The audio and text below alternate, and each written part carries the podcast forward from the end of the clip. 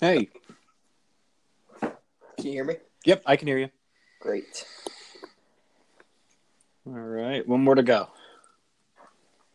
Yep, and he should be on the way soon. No problem. There we go. Okay, What's up, Justin? much better.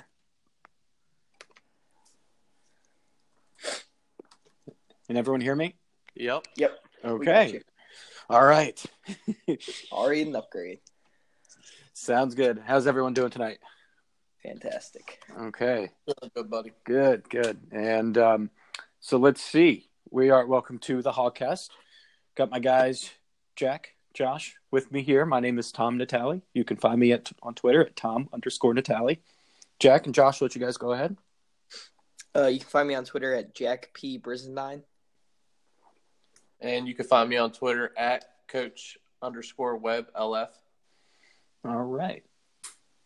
Okay, this was um last time we talked. We didn't know who, we didn't know we had a new quarterback on our hands, as well as um, a variety of other um, prospects coming into Washington. But um, you know, this is the kind of moment. Just like I, I hope it's going to be. I'll, I'll remember where I was when we drafted Dwayne Haskins. Um, you know, I know the Redskins and Haskins were rumored prior to the draft, and you would think, uh, you know, ten, quarterbacks tend to drafted than the latter. And you know, I, if you were to tell me that we would have Dwayne Haskins as our quarterback, I would have thought, "Oh my God, what did we give up to get him?" Um, that was not, in fact, the case. Fifteenth overall pick, number seven from Ohio State. What do you guys think?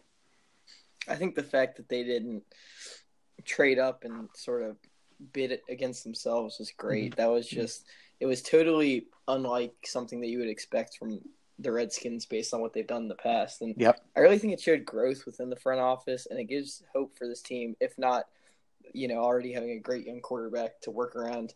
Just from that aspect of looking at how it all happened, that gives me hope for the future. Sure. And Josh, what do you thought? Um, I don't know about you guys, but to me, it felt like a Scot McCloughan draft. It did. It really felt like it did. had his fingerprints all over Yeah. it. Yeah. I know it didn't, obviously, but the the thing is, what I love about the Haskins pick is it's a great pick on draft night. Everybody gave you great credit for it, not having to move up, you know, standing tall and, and waiting. And the thing is, in 20 years, even if Haskins doesn't work out, it was still a good pick. Mhm. You know, what I mean? it, it'll be, and there'll never be a pick that was a wasted pick or a bad pick because Sure. really it was best player available at that point. It, it really was. filled the need. And it was a need. Yeah. Yeah. Pretty rare pretty rare combination. you know it's really been like the t- two out of the past three years because i remember i remember when jonathan allen fell to us. And i think it was like 10th or 11th he, he was picked 17th that year and i'm like why is jonathan allen still available? And pick after pick and pick i was like oh my god he's still there he's still there he's still there. Oh my god we're getting argu- arguably the best defensive lineman in this year's draft. And he's so far so good obviously. Um, it was kind of similar in terms of wow haskins still hasn't been taken he's still there he's still there it's just and before we know it, you know, he's going to be wearing burgundy and gold. Yeah, there were only two picks after the um after the Giants picked Jones that where I was kind of on Mhm. the edge of my seat, and that was Cincinnati and Miami, and Yep. because you never know, and you also had the idea that a team like you know Oakland, I don't think they're satisfied with Carr at this point. They could have easily they shouldn't be in front of us. Yeah. So there was there was reason up until I guess the 14th pick, I was pretty I was pretty nervous because I didn't think that I didn't think I can't remember who was picking in front of us, but I hmm didn't think they were an option for him. Yeah, I was doing that, you know, the the live radio show here in Delaware, and I'm sitting up there with two Giants fans and an Eagles fan. Oh God. I'm sitting up there the whole night, and it was kind of a good feeling being the winner. You know, I had so little. yeah, you're with Giants going fans. into it, and the closer it got to 15th, the guy, you know, Gary Schofield with ESPN 930 here in Delaware, he kept saying, "Josh, what do you think? What do you think?" And I just, I had kind of a a smirk on my face, as in, oh boy, what what's going to happen? Who's going to jump ahead of us, or or you know, are they not going to take him? Did they not love him? And then once the fun, you know, the pick finally came across, I threw my hand in the air and I said, "I, I love it." Yeah. I mean, it couldn't have played out any better. Yeah. It really couldn't have. Yeah, and, and on paper, especially, just uh, you know, it's really hard to evaluate a draft in the immediacy. It usually takes a number of years to determine, you know, what was hit, what wasn't, things Mhm. such as that. But Um, you know what I what I love about Haskins is is just pure arm strength. Uh, he's got the best pure arm in this draft, and I I said if you know if you're playing seven on seven where you don't have to worry about you know complex coverages and and, and blitzes and so on and so forth, and he can just you know grip it and rip it. He's the best on the on uh, this class by a mile, in my opinion.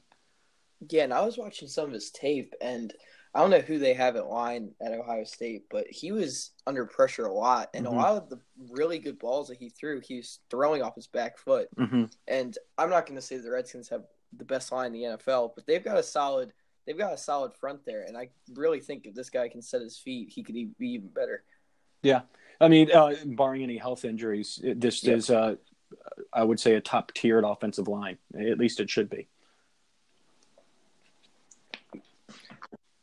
Yeah, and I mean, well, what I think one of the things that got a little overblown, and we get to a point where with these prospects, we look for anything wrong, Mm-hmm.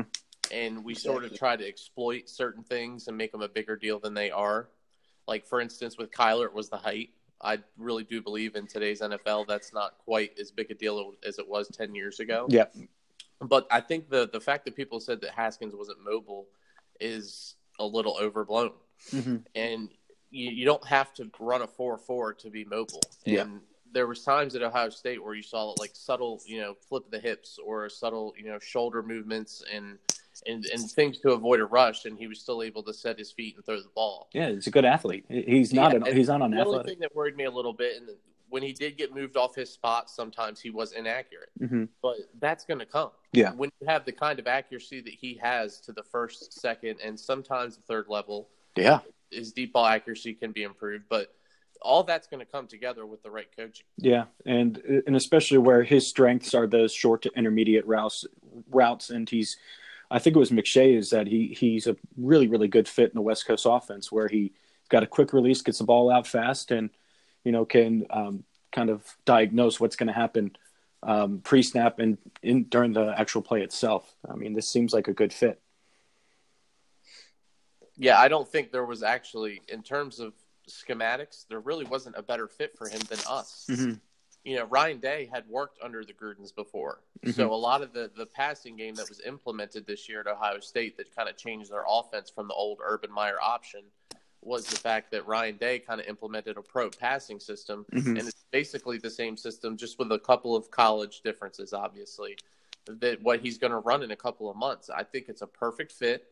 I think you went and got some guys that can help him Mm-hmm. which we'll get to. I know we will, but it just schematically it was a really really good fit, and I think he's coming into a great locker room where he's going to have guys like Case Keenum, Alex Smith, Colt McCoy, Jay Gruden, Kevin O'Connell. You can't ask for a better environment. Mm-hmm. Absolutely, good point. Um, so, I, I, Josh, I, I have a couple questions. Um, my first question would be: You were sitting with two Giants fans. Yes. From your perspective, Jack, your, yours too. Why was Daniel Jones drafted ahead of him? Other than David Gettleman, who is now like a you know a punchline as of now, but still, how'd this happen? I don't know. I don't even think Gettleman can answer that. I really think that. I mean, clearly you've got the connection between him and the Mannings, Mhm. them working working together prior to him getting drafted. But I think it's more of just, I don't know. th- There are a lot of people, despite what you, what most people. I mean, I didn't see many of it, much of it, but a lot of people apparently really thought that he had the highest ceiling of any prospect in the draft. I mean, Yeah. I didn't. I, I think people view him as a much bigger project than anyone else in the draft, as they should, because he he really didn't have the best college career. But I guess I don't know. I guess they just saw something. Yeah, I mean, and I think the you can credit the Redskins, maybe the Bengals, some other teams to really slow playing this. Like you know, we're really really into him. Maybe they the Giants panicked and go, we, if we don't take our guy now, he's going to be gone. So, Well, I'm kind of glad that they did because I think that had I'm not completely sure that had Jones dropped to 15 and both Haskins and Jones were on the board that we would have picked Haskins. mhm. be, just because of the power struggle that was going to go down there. And I'm glad that they picked one of them. I'm glad they picked Jones. Obviously, I would have been very much upset had we walked away out of that draft with Daniel Jones. But I'm glad that it didn't come to that because I feel like that would have not necessarily made the pick a little bit less enjoyable, but it might have soured some people in the organization. Sure. Well, I think the Redskins did a good job of actually building a smokescreen. Yeah. And I really think that they had the Giants convinced hmm that they were going to take Daniel Jones. You know, we kind of heard that, like, oh, the room was split. You know, Jay Gruden prefers Jones, and then, you know, it's Snyder who prefers Haskins. But when did you guys watch the, the um, press conference with Jay Gruden after the first round? Bits and pieces. Pretty he he basically came straight out and said, "Yeah, he was our guy from day one." He goes, "That was the guy I wanted at 15. I was very happy." He said we were willing to move up to get him, but we felt like we didn't have to. Jay Gruden was on board the whole time. I think the whole room was on board the whole time with Dwayne Haskins. But I think they did a great job of kind of creating a smokescreen, and the Giants panicked and took him at six instead of maybe 17. Yeah, the only thing that makes me because I think the same way. I thought the same thing you did because I, I believe I remember him saying that, but I I never take much of like what they say to credit because it's like I mean really what if, even if it wasn't true, what are they gonna say? Oh, you know, we didn't really get our guy. We're happy with this. Like they can't they can't really say that. So, but I mean, I do believe that, that he was probably the number two QB on the board. I really think other than the Giants, Haskins was the number two QB on everyone's board. But I think they're happy with him. I mean, really, what's not to like? And I think he, like you said, he does fit well in the offense. So even if Gruden wanted Jones, he's not he's not getting the bed a bed other option.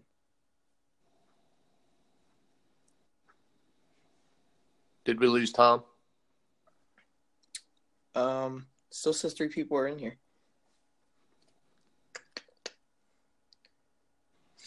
But yeah, I was happy with the pick. I was actually sitting next to one of my buddies. Um, he's an Eagles fan, and he was, up oh, there he goes. He was uh, upset that they picked a lineman, and I it, it was exciting because I don't know about up where you are with the territory, but where I am, it's mostly Redskins fans, and where we were, it was pretty exciting. Can you? Yep. We got Okay. All right. My, my question, um, Josh. I know you can elaborate on this more. One of my concerns with Haskins, as is with most college quarterbacks, is he almost played entirely in, out of the shotgun. Now, there is a large portion of uh, this shock, shotgun style offense, and Kevin O'Connell and Jay's offense. At the same time, he's got to have to. He's going to have to be under center, and and for a large portion of it. Yeah, I mean, I think those things are a lot easier to teach, Mhm. and uh, it, was- it was something I talked about on the show because it got brought up. Look, any of these guys that were taken in the first, second, third round, none of them played in under center. Mhm. And if you look at last year's, who in last year's class really played a lot under center? None of them. Exactly. Yeah. That's a that's a much easier thing to teach. What happened was a couple years ago, Graham Harrell came out and couldn't do it. You, you- do you remember that? That- And then Yeah. that was when it started to get overblown. It was like, oh, these guys don't know how to do it. They, you know, they can't adjust to it. It's once you get back in five and seven steps, it looks the same as it did in shotgun. hmm So as soon as they work on the footwork and all that, and I'm sure that Dwayne's been doing nothing but that since the you know, Yeah. the start of the off season. If there has been there's if there's been two complaints that I've heard mostly about Haskins thus far is his footwork and just the lack of experience he has being a one year starter. But didn't you notice nobody said that about Kyler? Yeah. Nobody said that Kyler only played one year because he really did. Yep. You can count the half year that he played at A and M, but I don't. He was a kid that you know what I mean. It, wa- he was more interested in running then than he was as a passer, so you kind of throw that out the window. Sure. But um, nobody nobody said. Like I said, we just try to find these things and exploit them. You know what I mean? I mean, Mitch Trubisky only played one season. He's he's turned out to be pretty good. Yeah. So That's true. Okay, so I guess my another question I have for you guys about this, and this has been much discussed. Uh, when does he start? Um, I have. I'm actually uh writing a season predictions article. It's coming out a little while, but I actually have, and I do believe this this will happen. I think Case should start the season just because I'm one of the people that doesn't think that you. I, I'm not all in like the Mahomes. He needs to sit for as long as he can until he starts, but I do think that if you can sit back just for a few games and just watch, I do think that's really critical to a young quarterback's development. And I think that Case will start, but I do think that he probably will make his first appearance somewhere around week three or four by default, just because I can't imagine Case Keenum lifting up the roster and just leading us to huge wins to the point where I, I think Case Keenum's going to be on the hot seat if he does start by, you know, week three or four. So I think that's probably when Haskins will play. Uh, when will I think he will play? I don't know, but I think you should just let him play right away. Really? I do. Uh, we saw it a couple years ago where the Eagles, when they drafted Wentz, had also had Sam Bradford. And if you remember, it was always the plan was, oh no, Bradford's the guy. And then as soon as they got Wentz in the training camp, they traded Bradford and he started week one. And last year, you could have made the argument that the Cleveland Browns would have made the playoffs had they started Baker Mayfield week one. True. And now, do I think Dwayne is as polished as either one of those two guys? No, I Nope. don't. But at the end of the day, the only way he's going to get better and we can build off of that while he only has one year of experience is by letting him get experience. So that's just my opinion. Yeah. I, because obviously he's the best avail uh, talent perspective. He's much better than Case Keenum. He's much better. Oh, it's not even close to anybody else in that room. And I could see how if I'm a wide receiver, I'm tight end, if I'm a pass catcher, like if I'm in practice and seeing Haskins just drop dime, Ace and Colt, they're not necessarily known for their arm strength. It's it would be frustrating. And how can you properly evaluate your other um, skill position players without uh, you know a quarterback that can get them the ball? So I, I understand that rationale. I also understand the rationale that you know the Redskins are not necessarily in a good position in terms of you know success going into the immediate. I, I don't think anyone expects us to be you know a contending legitimate team like that. Um, if anything, we are more on the same track record like we've been over the past few years.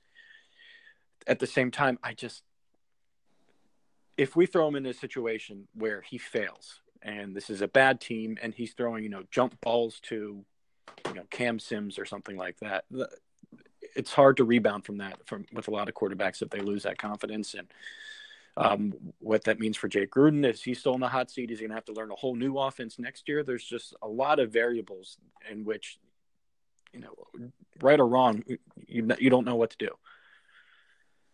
Yeah, well, I think I definitely think. I mean, obviously, there's going to be a pressure on a first round quarterback, but I think that if he starts the season and he starts to struggle, there's going to be a lot less push from the fan base to put Keenum in, Mhm. rather if it was the other way around. So I do think that he's he's got the benefit of the doubt there, but I do think that I mean, clearly, if we hit a point where you know our whole half our rosters on IR, I think we should pull him.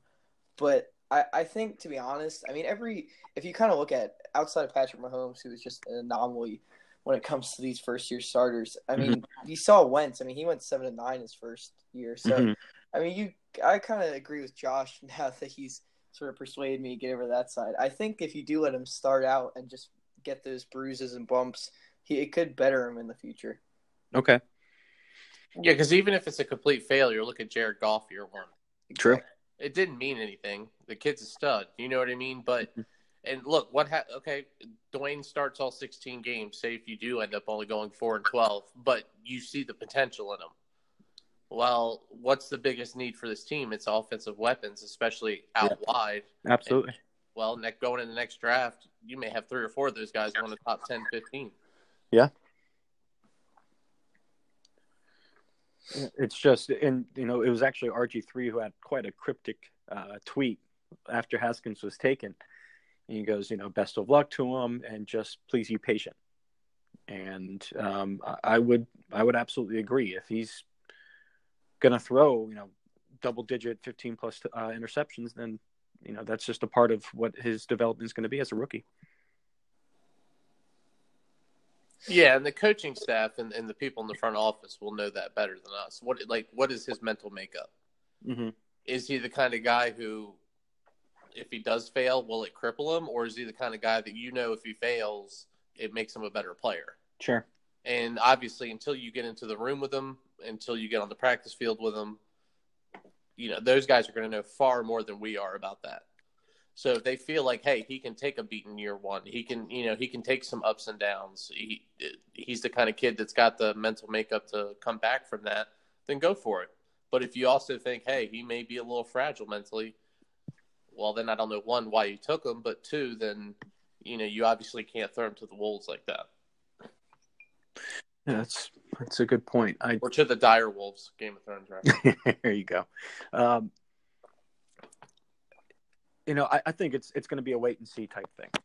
If he comes into training camp and really really struggles with the playbook and developing a rapport with his teammates and things like that, then let him sit.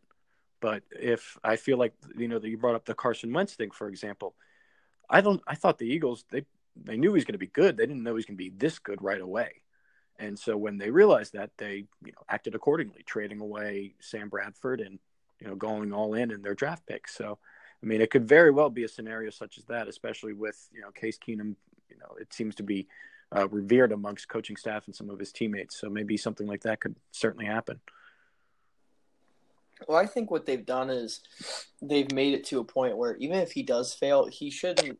I think they've tried to do their best to sort of minimize the amount of pressure that, or the amount of confidence he could lose. I mean, he's got one of his receivers from Ohio State and Terry McLaurin who's brought in, and from what I've read, it seems to be that a lot of the guys on the offensive coaching staff have had prior experience with them, and he's known a lot of these guys. Like I'm pretty sure Kevin O'Connell's had really close ties with them. Mhm. So I think that there there are a lot of factors on the team that have been brought in or that they've tried to get with Haskins to make him feel more comfortable. So I think that that's going to work in his favor, and it'll probably make it easier to start him week one if they choose to do that.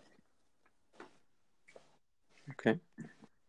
All right. Um, I know we spent a good amount of time on our quarterback, but uh, we actually had a second first round pick that I was I couldn't believe this actually happened. And uh, you could make the argument that Montez Sweat out of Mississippi State is the best pass rusher in uh, this year's draft, and we got him too. So you got the plug and play, filling an immediate need right away in Montez Sweat, and you developed you got the project in quotations project in Dwayne Haskins. This is uh is about of a home run as you could hit. Yeah, I think it was great because if you look at it strictly from they used a second to turn their middle of the second round pick to a late first rounder and get a guy who probably should have gone top ten. In my opinion, he should have.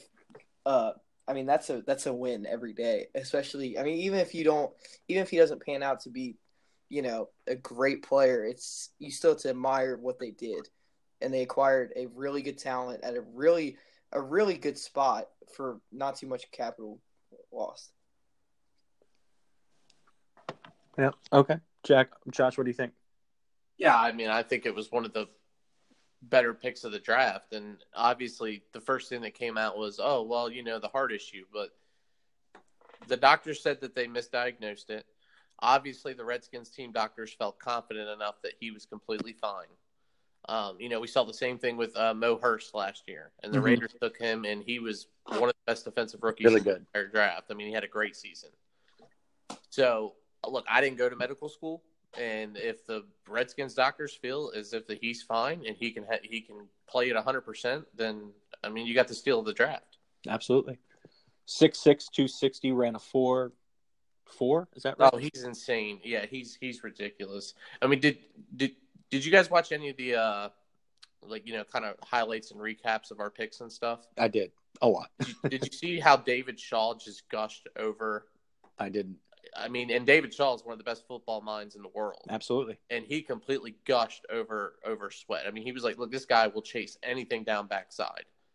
And you know that's going to be an incredible play off of Ryan Kerrigan, who sets the edge just as good as Mhm. anybody in football. So the edge will be set. He'll be pursuing backside with those three defensive linemen that we have in that rotation. Absolutely. Now, obviously, I'm a homer and I'm a bi- and I'm biased, and we have to wait and see if Sweat pans out. But I think we have the best defensive line in football. I, I We have two really good ones in our division. The Eagles and the Cowboys both have great defensive lines, but I mean, look at the value we've gotten for all of our guys. hmm And then we re-upped Matt Ioannidis last month, so we have him longer term. On a Ron cheap deal too. That was a yeah. steal. Absolutely. Yeah, it's and right. So Montez Sweat, because going into this, Ryan Anderson was going to be our starting opposite of Kerrigan, and while I like Ryan Anderson from a like a situational standpoint on run heavy downs and goal line situations, that's fine. Um, but this was uh, a need, in my opinion, and Montez Sweat available at 26. I thought the Redskins played a little bit of played a little bit of a game with uh, the Raiders too, which is funny, a little Gruden on Gruden crime. I have the feeling they would have taken him if he was still there. Yeah, I mean his speed is incredible. I think the only goal line situation where Ryan Anderson would beat Montez Sweat would be at fullback because he just I don't know he was incredible there. But I think the speed it's it's pretty amazing how because I remember like you guys mentioned on the draft broadcast they were talking about how he like runs down defenders from behind just with his speed, which is is pretty impressive to me if you're a corner or safety, but less little alone from a D lineman. I mean that just seems insane to me. That's absolutely true. Um, team captain, you can never go wrong picking guys that are that highly thought of by their teammates. Definitely, definitely. Moving on to the third round. Speaking of team captains, this um, pick from Ohio State wide receiver Terry McLaurin.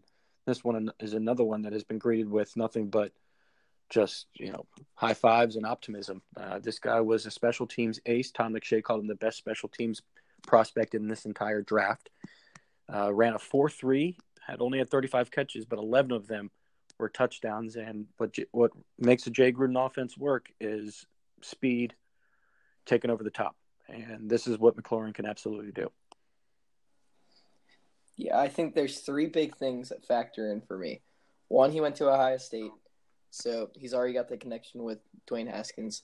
Two, I believe he, I, I pretty sure he was the team captain. If not, he had a huge role in that locker room from what I've seen and read.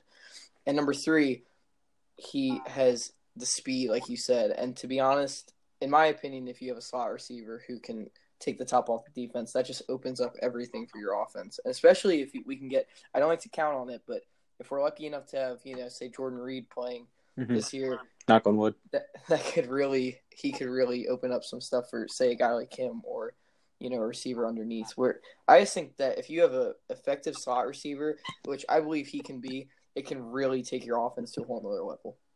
Now, did he play in the slot primarily? I'm not sure, but yeah, I would. Parris Campbell played more in the slot. Okay. Okay. I imagine that's where they'd use him in DC, but I'm not sure. Correct me if I'm wrong. He's uh look what I, actually what I thought of with the pick. Have you guys saw? Did you guys see a lot of his highlights with his YAC? How he how oh, he yeah. yeah. the ball angry and some of those things. It he reminded me of Pierre Garcon a little bit. there we go. Jinx. I yeah, I really think so. I really believe that he's kind of, and I didn't realize he had four three speed. Neither did I, I. I really didn't realize that until we drafted him. I was like, man, I liked him a lot. Now I, for some reason, he just didn't look quite as fast. But I think maybe he's like a long strider. Mm-hmm. Um, look, I think it's a great pick, and you know, one of the things that we keep saying, are like team captain, great kid, and Louis Riddick actually praised the Redskins on that. He did a lot of good character guys, all the way through up up and down the board. Everybody's got good character. They're they're leaders. You know what I mean? And I think that that's going to play an important role for a receiver group that really has no leadership. That's also true. Um, so where does he? Where do you think he stands with this offense? You know, in year one. It's so hard to say because I don't know who's going to have what role. I know. I, I mean, I really don't. I don't think they've given up on Doctson yet. I still think he'll be starting on the outside. Yeah, by default. And look, I like Paul Richardson. I just hope he could stay healthy. Yeah, I like the idea. He may not even come into training camp totally healthy. Mm-hmm. Okay, all right. So then the next one, um, fourth round, running back out of Stanford, Bryce Love. Um, in his 2017, he was a 2,000 yard rusher. Was one of the finalists as a Heisman. Um, he struggled this year as, as, he was coming off of an injury. wasn't the same player, but from a value perspective, this was another situation that I felt like this was, you know, he's just the best player that we have on our board. We got to take him. Well, when I first saw it, I was like, really? Because a lot of my a lot of my mock drafts I had I had done seen seventh. He, he yeah, like late sixth, middle of seventh, stuff like that. But then when you really think about it, I mean, if he was coming in the draft not off an injury, and even if you want to look back to last year, I mean, he would have been a really high pick. And he would have been a first rounder last year, probably. Yeah, you hate you hate to play that game just because you never know. Like, you know, that's not that's complete hypothetical whether you know he's going to be that guy. But I just feel like if you look at it from a future standpoint and say, listen, AP, I mean, we don't really at this point. What's what Peterson has done is great, but we can't really rely on him. And if you can have that three headed monster of Thompson, Love and Guice for the future, I think that's a great pick because it's showing that you're looking ahead, and I really think that's a great forward-looking pick because that is a great. I'm overusing the word great. That is a cornerstone piece to have in your backfield, in my opinion. Yeah, I would consider this one to be a, a red shirt, at least for this year. Yeah, Yeah. And then this would be something just you're draft you're drafting on talent, and hey, we we have a whole lot of other picks after this, and and another fourth. Let's just see what we get out of this. And a few things. One, if this if you were drafting him off of 2017, you're right. Yeah, he would have been taken much higher. Um, two, he you can medically redshirt him for at least a large part of the season. And three, most importantly, this is hopefully the end of Samaje Perine. Nothing against him. He's just not uh, good. So It's generous. that's where I, I kind of stand on this. This is uh, more of a long term type project type pick. Uh, Josh, what do you think? Yeah, I mean, look, last year in the draft, he probably would have went higher than Guice. I mean, they were probably pretty neck and neck in terms of where they were going to get picked. Mm-hmm. So you're looking at a guy who was a second rounder, and yes, ACL injuries are always funny, but Nick Chubb had an ACL injury, and everybody pretty much gave up on him. Mm-hmm. And he slid, and he had a phenomenal rookie year, and because we signed Chris Thompson to a four-year deal, and that was two off seasons ago. Yeah. So what you're hoping is okay this year, you know, maybe he'll get in a little bit in the second half. I, I predict he'll open up on the pup list. Me so, too. You know, you're looking at a second half. Maybe let him get some touches. Let him let him learn the re- receiving role from a Chris Thompson, and then by the next year, year after, you're rolling into a guy who's fully capable of what he was Mm-hmm. at at Stanford. Hopefully, Yeah, absolutely. And if if anything, he's when he's at his best, he may be the best playmaker on the team. yeah, the guy can do it all. I mean, Mhm. he stepped right in for McCaffrey and was just as good. Yeah, that's true, and in a pro style offense too. So that would be more of a, a easier transition for him, predictably.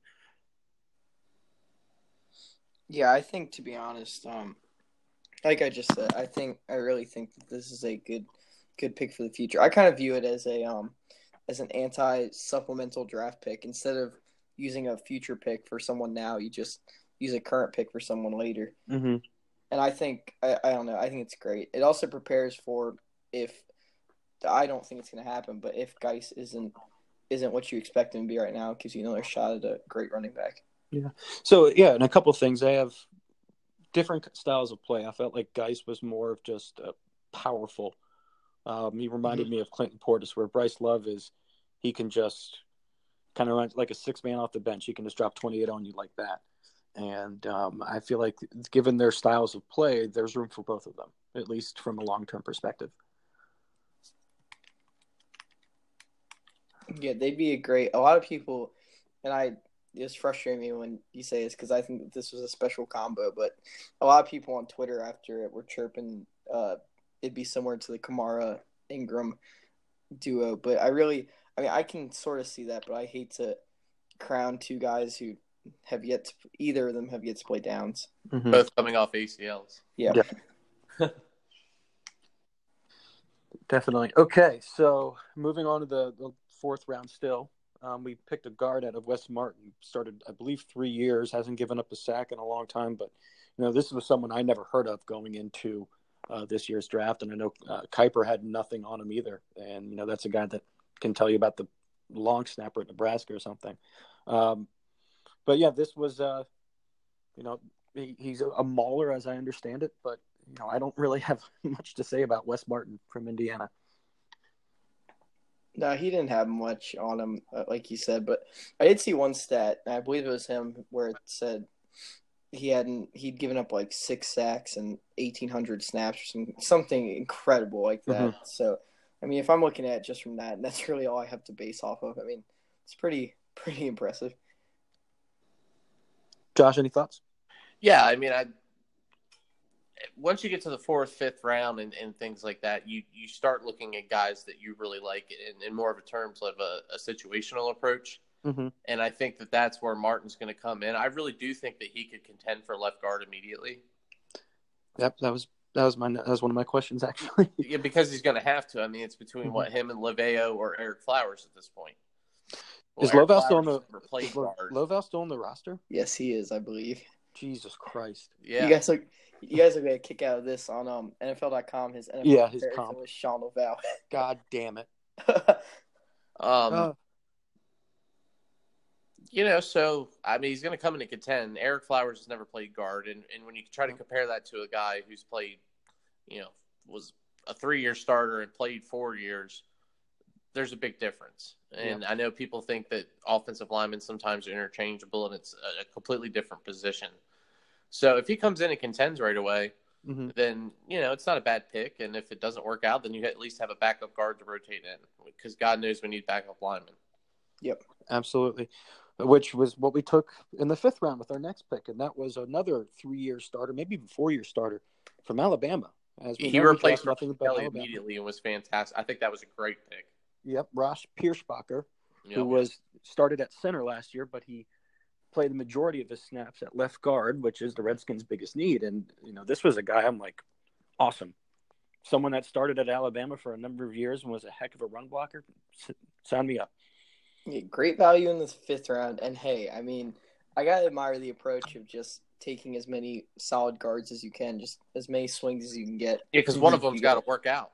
Exactly. I mean, all one the of them has you already have hit. on the roster, and with these two guys that you're drafting, guys who are experienced. And the thing is, you can't play center in Nick Saban's offense and not be highly intelligent. Absolutely. So the dude obviously understands protections. He understands rotations. He understands, you know, picking up blitzes and things like that. So I really think that just take a swing and a miss on a couple. If it happens, it happens. But at least you're Yeah. trying to fix that position. Your two biggest needs on offense, in my opinion. Oh no, absolutely. I'm with you. And um, so we got left guard being probably our biggest hole on offense at the moment. That leaves us with Ereck Flowers, Wes Martin, Ross Ross Pierschbacher. We re-signed Tony Bergstrom, Shawn Lauvao. Those are just five, all for one position, basically vying for one position. Who gets it at the end of the day? Yep. Somebody just has to be decent enough. Yep. That's all you're really looking for with with those five guys. And guess what? Who knows? Maybe Ross can come in and step in and be your starting center. Yeah, move. mean, uh, that could Ro- can play well. guard. A young center and a young quarterback working together, you know, that could be a good foundation because, Uh, you know, Vince Lombardi always said it best. You build your football team inside out. Okay. You know, the bad teams draft receivers and tight ends and, and cornerbacks when they don't have the rest of it figured out and they fail. The, the good teams go, you know, center, quarterback, inside out. Yeah, and I'm going to make a, a prediction, a bold prediction here. Ross Ross Pierschbacher is our starting left guard. Hey, I'm good with it. If it's an upgrade, it's an upgrade. Roll with it. Yeah. Okay. All right. Um, let's move on to the fifth. We're still in the fifth round here. We drafted an inside linebacker from North Carolina, Cole Holcomb, I Love this pick. leading tackler in, in I believe North Carolina's history and in the ACC last year. Correct me if I'm wrong, Josh. No, Uh, you're correct. I love this pick. this guy was highly productive, revered amongst his teammates, another good locker room guy, and really, really showed off with his speed and, and sideline to sideline approach and um, agility. So, that, you know, this is a another good value pick. Will probably be an immediate special teams player, as he should be. And uh, this is great insurance for, you know, I think the Redskins are confident with what they can get from Reuben Foster and Mason Foster and Shaun Dion Hamilton as a backup. And then we got guys like Cole Holcomb and Josh Harvey Clemens to play situationally in special teams. Uh, yeah, this is a, a solid, solid pick. Yeah, and I think anytime you can get a guy who's quick or fast and can tackle tackle pretty well, I mean that's a surefire great special teams player. So, if anything, I mean I think to be honest, if you can get a solid special teams contributor late in the draft, I think Mhm. that's that's a that's a win for that pick. Yeah, question for you guys: Are the Redskins good on special teams? No, never been. and we just drafted players like After three of them that I think will help out immediately. Yep. Yep. I think I think Scary Terry can help out immediately. Mhm. Holcomb can help out, and I think that the kid they drafted in the seventh, who we'll get to, Jimmy JMU. Portland, Yep. who blocked six kicks in his college career. Wow. Yeah. Wow. That's what I'm saying. You improved in some areas, like in, in a late round pick like that. If he can help you at all on your roster, then it's totally worth it. Definitely. Uh, Josh, what do you like about Terry Holcomb? I I'm sorry, love Cole Holcomb. sometimes we get a little too caught up in measurables, and especially at a position like linebacker, where yes, he's not the biggest guy, and there was concerns that he has small hands. Mhm. because for you know obviously for a linebacker you're shedding 300 pound linemen sometimes. You need big powerful hands. But at the end of the day some guys can just play football. And when you look at his production and when you watch some of the stuff that he can do he just gets it and I mean, there was times when you would watch ACC games, and I remember thinking, like midway through the season, I'm, I, this is why I love the pick. I remember saying, like, man, that guy can fly to the ball. Yep. Like he just stood out, uh, you know. And this was against teams like Florida State and and Mhm. you know Right. NC State, like really good football programs where his speed and his instinctiveness just stood out to me. Mm-hmm. And that's why I love this pick. Sometimes a guy can just play. You know, London Fletcher was tiny, came from a D3 college, and he became one of the best middle linebackers we've ever seen. Yep. And I, you know, I'm not comparing this guy to London Fletcher, but he just has a knack for playing football, and it's kind of that's why I said it had McCloughan, you know, fingerprints on it. Yeah, when I was What McCloughan always say, he's just a football player, and that's kind of where I think Corey Holcomb falls in. I'm actually pretty excited. I think he could have a chance to to play some early and, and make a big impact. Uh, he I remember when I was watching some of his highlights, it was just there's number 36 again. Number 36 again. He's on every single play. Exactly. Yeah. Yeah, so you know this is uh maybe it will work out and it again provides great insurance for our linebacking core who has had injury problems in the past. Um, we're going to go to the sixth round here. My favorite pick of the draft, wide receiver out of NC State, Kelvin Harmon, who was ex- uh, projected to go between the, you know the second and fourth round, most likely, fourth being the absolute latest. But here he came. Here we got him in the late of the sixth round. Um, you know, I don't expect him to be a you know, a thousand yard receiver or something like that right now, of course. But anytime you can get value of this, like this guy's talent in production, like he had at his school, um, this is a really, really a, a really win win pick in my opinion. Well, I think because I heard the reason that he was dropping was because they had concerns with the knee, which makes you think, well, gee, if that's the case, I probably don't want to take him. But then it's also like, you know, who am I to be concerned over what the Redskins are doing? Because I mean, that's how we were able to get Jonathan Allen, like you said earlier, Mhm. with, because of injury concerns, he fell. And other than that one injury in his rookie year, there, which was to another uh, uh, area that wasn't what they were worried about. But I think that this is a great pick, and even if it doesn't work out, I mean, what's the risk? You spent a, sp- you spent a sixth round pick on a guy who could potentially be your starting one of your starting receivers by week one, in my opinion. He just looks like Josh Doctson to me, but cheaper. and tougher. Yeah. No, seriously. I think that a lot of Ryan Finley's success was on Kelvin Harmon. Mm-hmm. And uh, live on the radio show, I actually said when we picked Haskins, I said, "Hey, second, third, fourth round, if you get a guy like," and I, I mentioned Kelvin Harmon for I said Kelvin Harmon, Hakeem Butler, Mm-hmm. Andy Isabella. If you can get one of those guys to pair with Haskins, I mean, Mhm. Kelvin Harmon, I loved in the third or fourth round. I thought it would have been a great pick then. I would have been excited then too. But the fact that you can get him in the sixth along with Kitten Terry, I mean, they could be your starting receivers in a couple of years. Absolutely. I just the body control and a lot of the things that Kelvin Harmon can do are rare. Yeah. I really like him. Back to back 1,000 yard uh, receive receive 1,000 yard seasons at NC State, and uh, he was Ryan Finley's top receiver. He And made he Finley already, better sometimes. I'm telling you. Mhm. and he already had a relationship established with Haskins. That's another guy you can add to the list of making him feel more comfortable. Yeah, and I'm I'm really glad the Redskins drafted two wide receivers, and I like the undrafted guy they got out of Duke. Um, this was, in, in my opinion, this is really where we're lacking. We're just there's just nothing that scares me about these about our current pass catchers, and so you know, is Terry McLaurin going to be the long term answer? I don't know. Is that Kelvin Harmon? We don't know, but at the same time, you know, we're we need the bodies because I mean we're looking at a receiving depth chart. I mean not in any particular order really, but Josh Doctson, Paul Richardson, Trey Quinn, Cam Sims, Robert Davis, Terry McLaurin, and, and Kelvin Harmon. These are young guys. Yeah, when they were doing the um the little mock mock draft room on NFL Network, they had one of the Redskins starting receivers as Darvin Kidsy, and I was like, oh, whenever you have someone who was competing for a job in preseason, it's never Mhm. good to have them as your starter heading into the offseason. So I definitely and I think he was slotted slot, which I I mean we talked about this earlier, but I think that he I think Terry McLaurin, based on his measurables and his speed, I think he should play slot. But Mhm. I definitely think that he's a good starting point to start the wide receivers because, like you said, there really isn't anyone that scares Nope. me in the wide receiver group either. I, d- I haven't completely given up on Doctson. I'm still one have. of those people who thinks he can develop a little bit, Nope. but I don't know. I, I'm also glad Left on that. two wide receivers. Much like the two guard thing, they just took multiple swings. Well, Okay. and, and here's my thing. That's why I love the draft so much. hmm The biggest needs coming into this offseason quarterback, Preston Smith replacement. Yep. Um, You Guard. needed a guard and a center.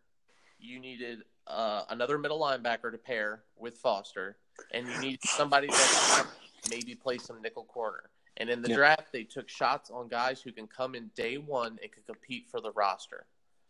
That's why the draft was so good to me because, like we said, everybody that we've named so far can come in and has a serious chance to play, and it was all taking chances on positions that you've been lacking at, and that's why I really love the draft. That's why I Mhm. love what they did.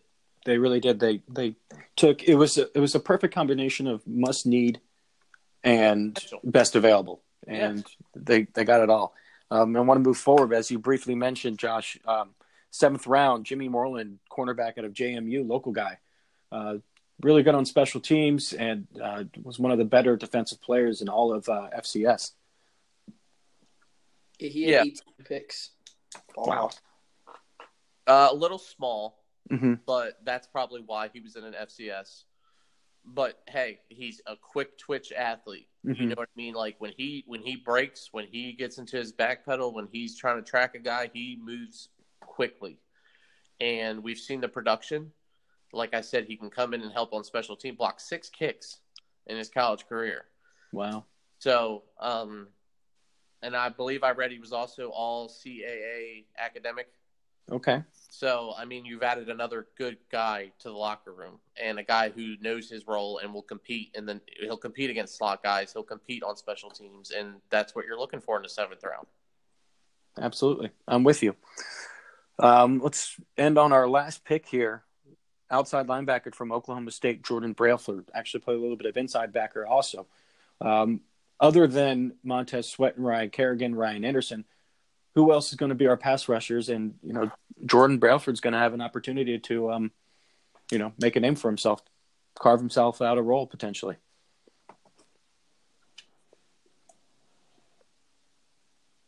I mean, I didn't really see that much on him. I did see he did participate in the Senior Bowl, and he he had one particular uh, sack where he just blew past the left tackle, and it was it was a really interesting move because it was just he completely outsmarted him, which I thought was really cool because he he's a quicker guy. I mean, I'm basing this off of one play I saw, but Mhm.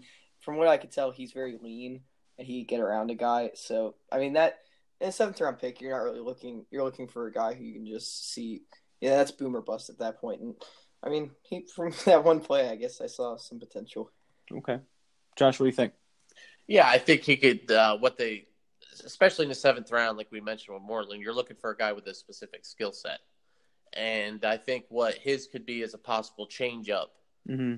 you know, in the fourth quarter, if you, if you have a lead and the team is driving to try and you know tie the game, win the game, and you need multiple pass rushers, you need multiple guys to go in. Maybe he can replace Kerrigan for a play or two and, Yeah. and use his speed. So maybe that's really what it is. Uh, I didn't really see anything on him in pass coverage. Yep. Um, I think the only reason he got away with playing inside linebacker in college was because he was playing in the Big Twelve. Mm-hmm. So I don't really think he could. I don't know if he could play there, but um, you know, I don't know. Maybe maybe they have a particular thing that they like to exploit of his that they think he could become a, a solid NFL player based on that skill. Yeah, I would say on paper it's going to be a match between him and Casanova. I think that's his first name, McKinzy, as the fourth Yes. outside linebacker because they're going to carry four throughout the season. At least I'm assuming so. Um, all right, guys. Question for you: What is your favorite pick? What is your one you're most worried about? Hmm. I think my favorite pick was Montez Sweat just because of how much potential you have Mm-hmm. from a guy who dropped and you were able to get for what I view as a next year's second round pick. It's, and I would say my least favorite pick would probably be if I had to get one, I would probably just say Bryce Love, just because of where he was drafted. Sure. Okay. Well, I was gonna say Sweat, but to keep it interesting, Mhm. um, I'll stick with my man Corey Holcomb. I think it was a good pick. I think he has a chance to play early and possibly make an impact along with Reuben Foster. Um, now, I, I don't have a least favorite pick because, in all honesty, I love everything we did. But the pick I would say I'm the most worried about would be Dwayne Haskins naturally, just because the young quarterback and you're you know you, you are taking a chance on a young guy. So it's it's not that I don't like the pick. I love the pick, but that would be the one I guess I'm most worried about. Yeah. Okay. I'll I'll go with um, my favorite pick was Kevin Harmon in the sixth round. Uh, Jack, I did want to. I would say Bryce Love does worry me too. um, I'll just go with the the guard I never heard of in Wes Martin. Uh, I just there wasn't a whole lot on him, so. Uh, but sure, why not? um, But I think we can was- all agree that we don't hate any pick. no. Exactly. It's hard, hard game Really? to play. You're kind of like you know, it's like Yeah. Who, who's the kid that you like the least or something. It was much easier to pick your favorite than it was to pick your least. hundred percent, Absolutely, I'm with you. and that's a good sign, right? Yeah, definitely, definitely. Winners of the off season. there we go. All right. Well, uh, guys, this has been fun. Absolutely. All right. So this is it for the Hogcast. My name is Tom Natali. You can follow me on Twitter at Tom underscore Natali. Jack, Josh, let you guys go. Uh, you can find me on Twitter at Jack P Brizendine. And you can find me on Twitter at coach underscore web lf. Awesome. All right, guys. Well, this is fun. We'll talk to you all soon. Have a good night, guys. All right. Feel it.